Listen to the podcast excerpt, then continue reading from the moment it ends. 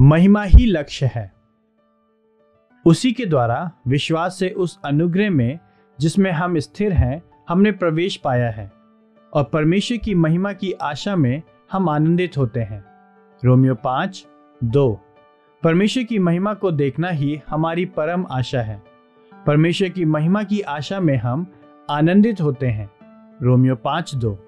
परमेश्वर अपनी महिमा की उपस्थिति में तुम्हें निर्दोष और आनंदित करके खड़ा कर सकता है। यहूदा चौबीस, वो अपनी महिमा का धन, दया के उन पात्रों पर प्रकट करेगा, जिन्हें उसने पहले से ही अपनी महिमा के लिए तैयार किया था। रोमियो नौ, तेईस, वह तुम्हें अपने राज्य और महिमा में बुलाता है।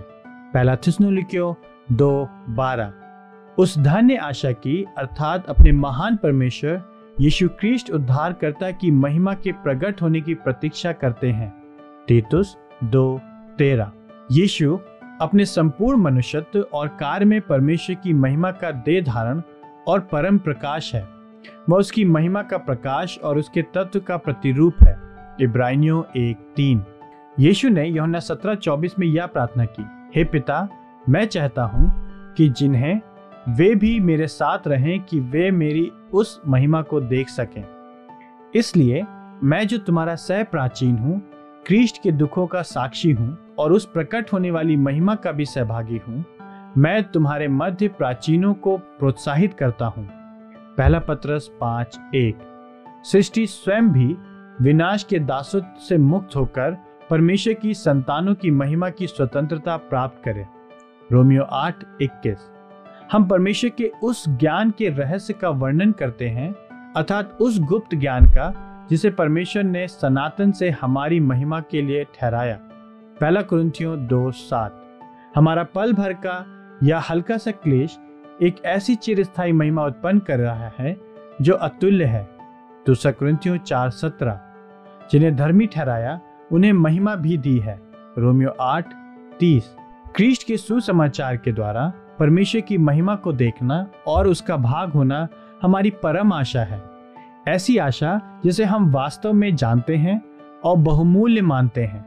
वह हमारे वर्तमान मूल्यों और चुनावों और कार्यों पर एक विशाल और निर्णायक प्रभाव डालता है।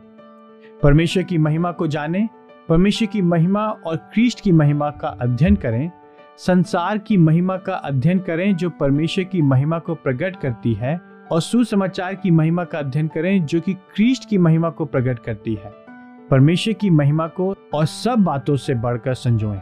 अपने प्राण का अध्ययन करें, किंतु उस झूठी महिमा का अध्ययन करें जिसके द्वारा आप बहकाए जाते हैं और इस बात का अध्ययन करें कि आप उन झूठी महिमाओं को क्यों संजोते हैं जो परमेश्वर की महिमा नहीं है। यह जानने के लिए अपने स्वयं के प्राण का अध्ययन करें कि आप पहला शैम्बल पाँच चार में दागोन देवता की मूर्ति के समान कैसे संसार की झूठी महिमाओं को ध्वस्त कर सकते हैं। परमेश्वर की महिमा से आपको विचलित करने वाली उन सभी झूठी महिमाओं को संसार के मंदिरों की भूमि पर दैनीय टुकड़ों में बिखर जाने दें। इस संपूर्ण संसार से बढ़कर परमेश्वर की महिमा को संजोएँ।